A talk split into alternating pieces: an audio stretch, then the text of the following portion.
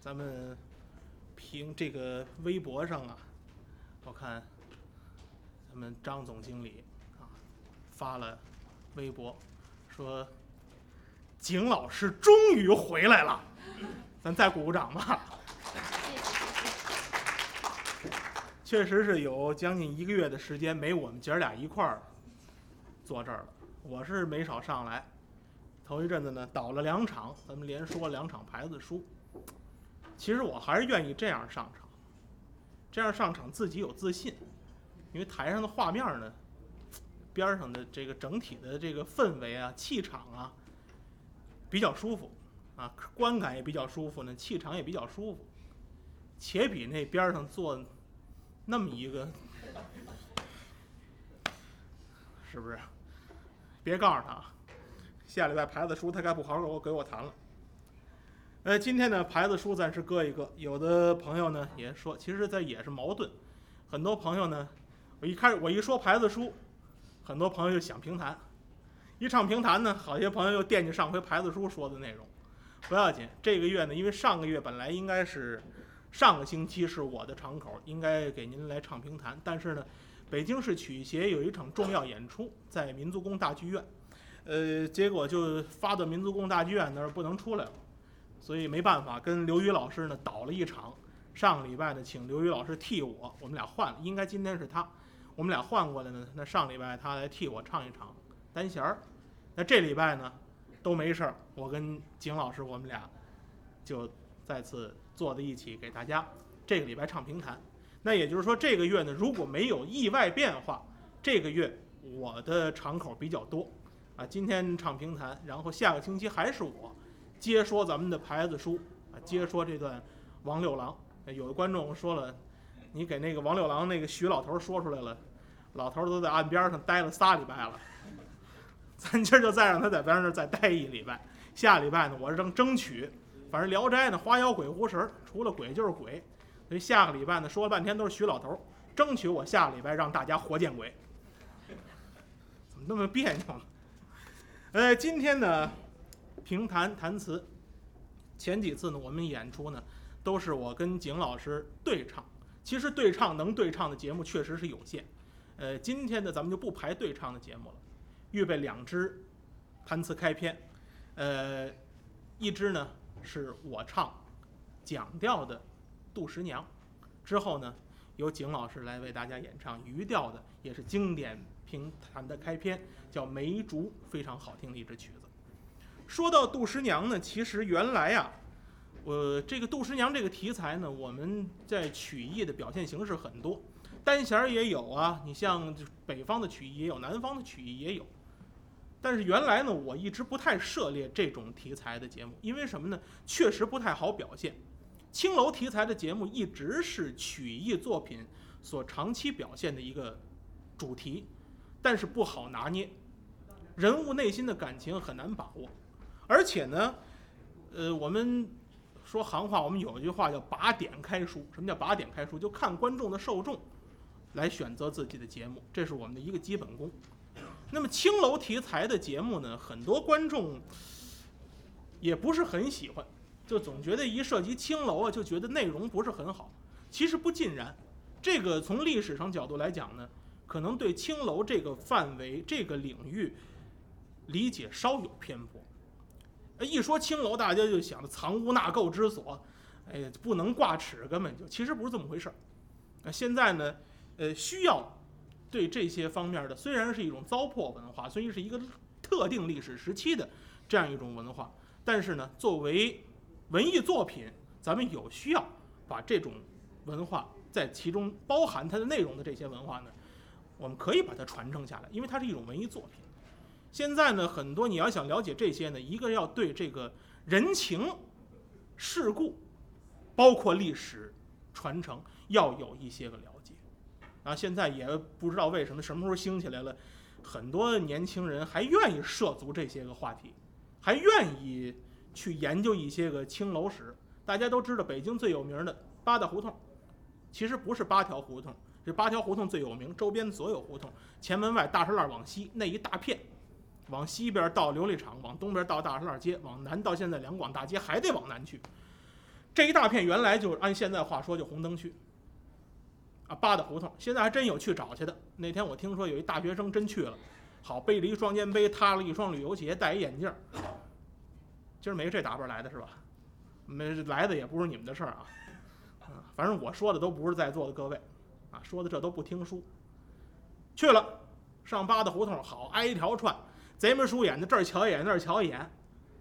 到了后来呢，反正什么也没找着，他是没找着，街道联防都盯上他了，为什么怕丢东西？不知道他干嘛来的，费半天劲转一圈，找一大门，咣咣咣就砸人门，砸半天出来一老太太，你找谁呀，小伙子？大妈，您这是妓院吗？老太太吧吧俩大嘴巴，一脚给踹出去了。我说该踹。啊，为什么说呢？呃，一说八大胡同，不是说像大家想象的那样。非常的下作，非常的不堪入目，不是那样的。即便是妓院，在过去也是分三六九等。啊，你比如说查阅一些历史资料，可能都能看得到。尤其咱们北方的妓院，头一等叫什么？叫小班，说咱北京话叫小班儿。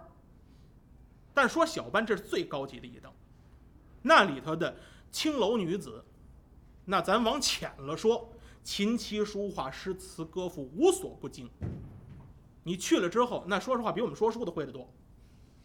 您去了之后花多少钱？您充其量跟人家聊聊，聊聊天儿，陪您下盘棋了不地了。您想近身儿没那事儿，啊？为什么那前面这小班前面冠俩字儿，一般都叫清音小班这俩字就告诉你了，这儿卖笑不卖情不卖身。那您要想再往下进，一您得花钱，那钱得花扯了，您才有可能啊有进一步的非分之想。二一等比它次一点的叫什么叫茶室？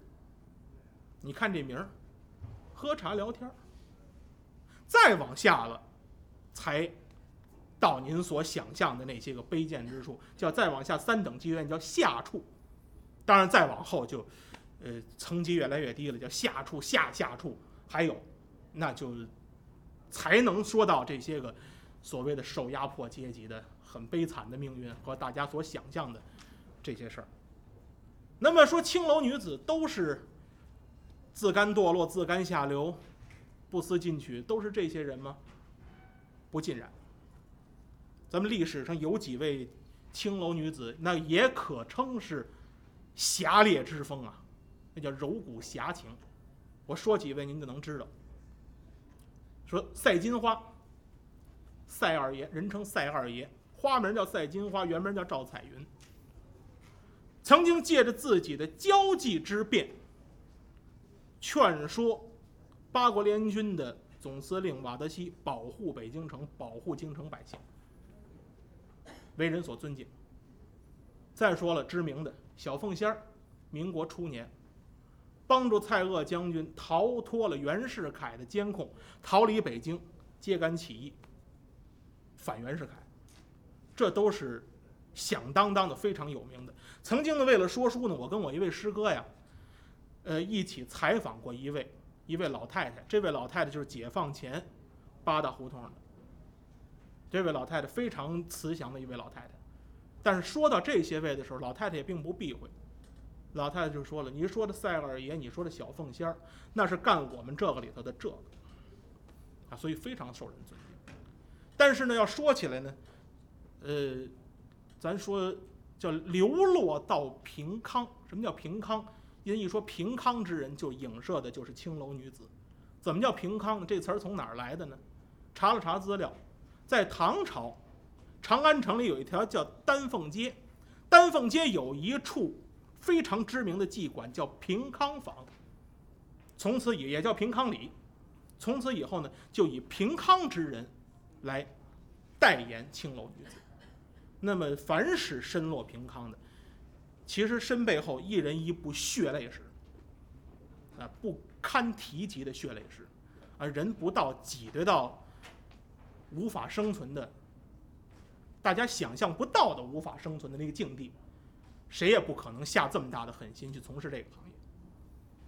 那么今天唱的这个呢，杜十娘，应该说是他们这个行当里头的一位老前辈，啊，人们说老前辈这太早了，这个故事出在冯梦龙所著的《警世通言》，如果我没记错的话呢，是这第三十二回，叫杜十娘怒沉薄宝箱，啊，咱们个唱词里头也有，咱门口这也都发了作业了，是不是？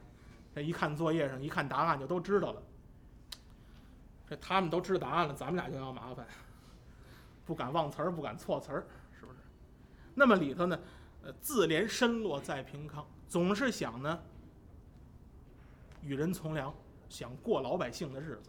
但是这里有四个字叫遇人不淑。杜十娘的命运非常悲惨，最后呢，跟着一个李公子叫李甲，自赎自身，跟李甲回南方。结果在回的途中，杜十娘自弹自唱，自我消遣。这一唱坏了，声音传到隔船，隔船有一个恶人，叫孙富，要花银钱买十娘。结果李甲贪财，把十娘给卖了。杜十娘自堪自己，自怨自己命不强，误托负心人。最后呢，怒骂孙富。痛斥李甲，沉破宝箱，投江自尽。您看老先生写的这个这个节目啊，他这个人物起名起的都好，起名里头都有暗示。说杜十娘脱身李甲，十娘误坠勾栏院，脱身李甲，结下良缘。李甲这人就就好不了，为什么？里头全是假的。所以劝您各位，我不知道哪位是单身，搞对象千万别看外表上，可，我得追求一帅哥，我得追求他有多少钱，我得追求他干爹是谁，那没用，到头来都不是您的，还得看这人心真得好，真得能一块儿一起生活，里头全是假的，到那就给麻烦，是不是？哎，孙富也好，这过来一看，这孙富讨厌，为什么呢？叫孙富，那孙子富裕。这有点糟钱，不知道干嘛使了，就开始折腾人。那么调动丝弦呢，唱这一段《杜十娘》。呃，唱之前呢得托付托付。呃，这个节目呢，是我们姐儿俩新排出来的节目，啊，中间万一有个撒汤漏水的、唱过去了的、唱词儿唱超分了的，呃，希望大家呢千万别提意见。啊，不对吗？啊，对，这叫叫多提宝贵意见是吧？哎，希望大家多提宝贵意见啊，反正提完了我们也不接受。啊，对，虚心虚心接受是虚心接受，反正接受完了也不改。那闲话不多说，唱这段《杜十娘》。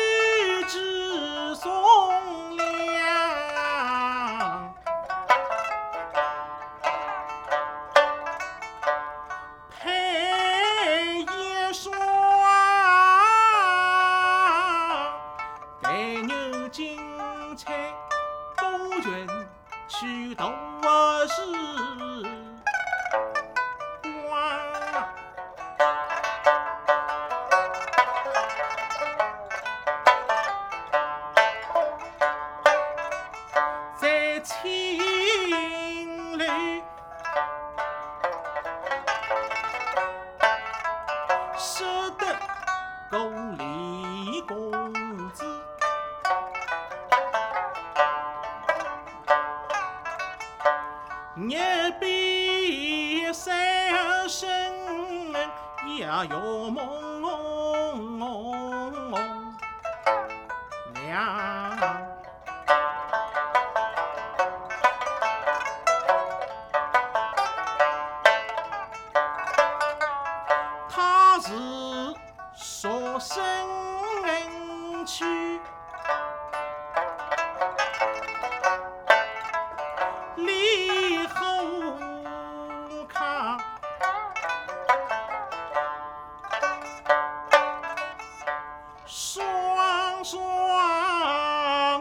下斗上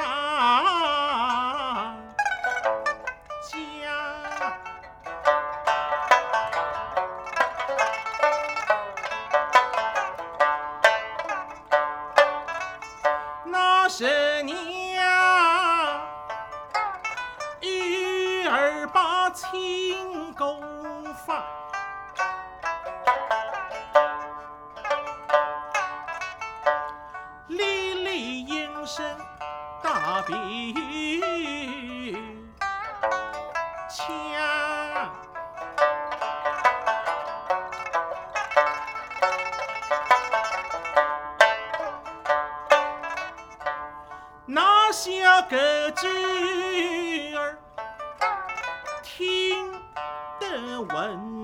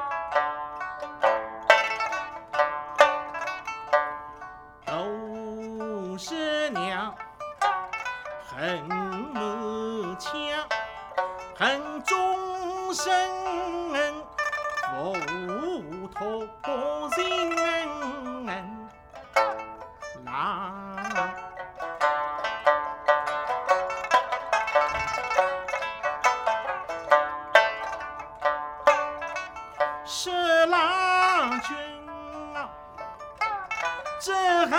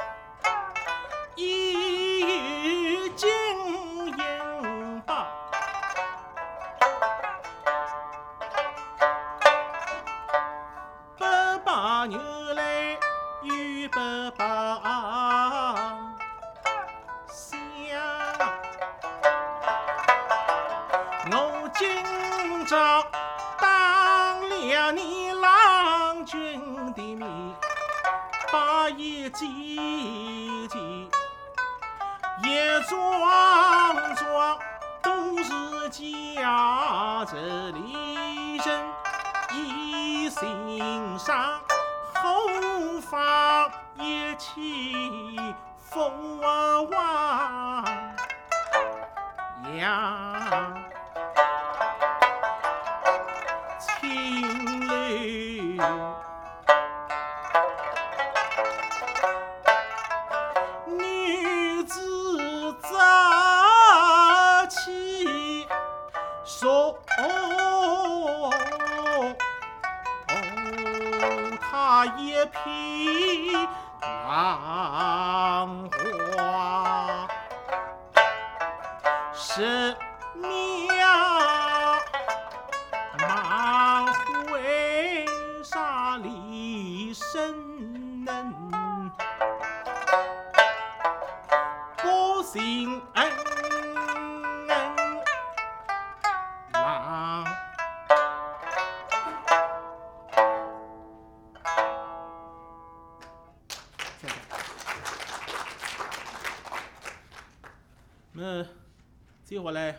来，姐姐，侬也要唱两声好不啦？太乖，啪啪碎。谢谢谢谢。为什么没反应呢？不知道我说的是什么。那么让请景姐姐，因为很难得这个机会，因为平时都是我们俩一对一句，我们俩对唱，很难得有我们各自唱整段的这样一个机会。那么我们请景姐姐，请景老师给大家唱一个小段，好吧？谢谢谢谢。请听弹词开篇《梅竹》。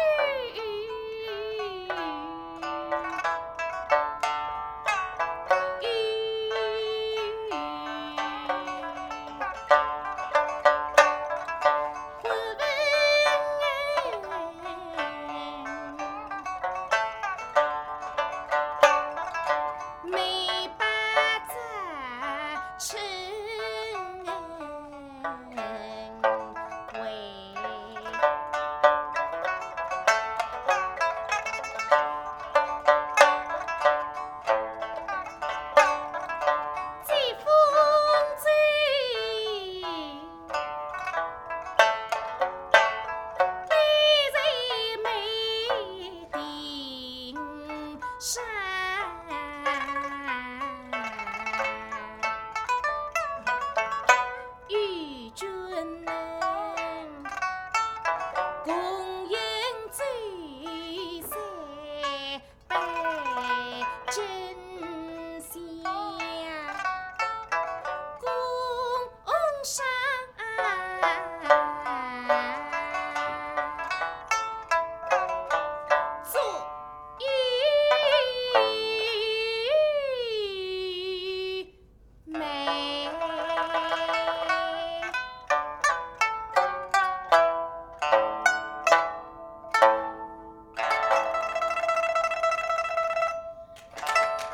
大家，happy，到此结束，请听。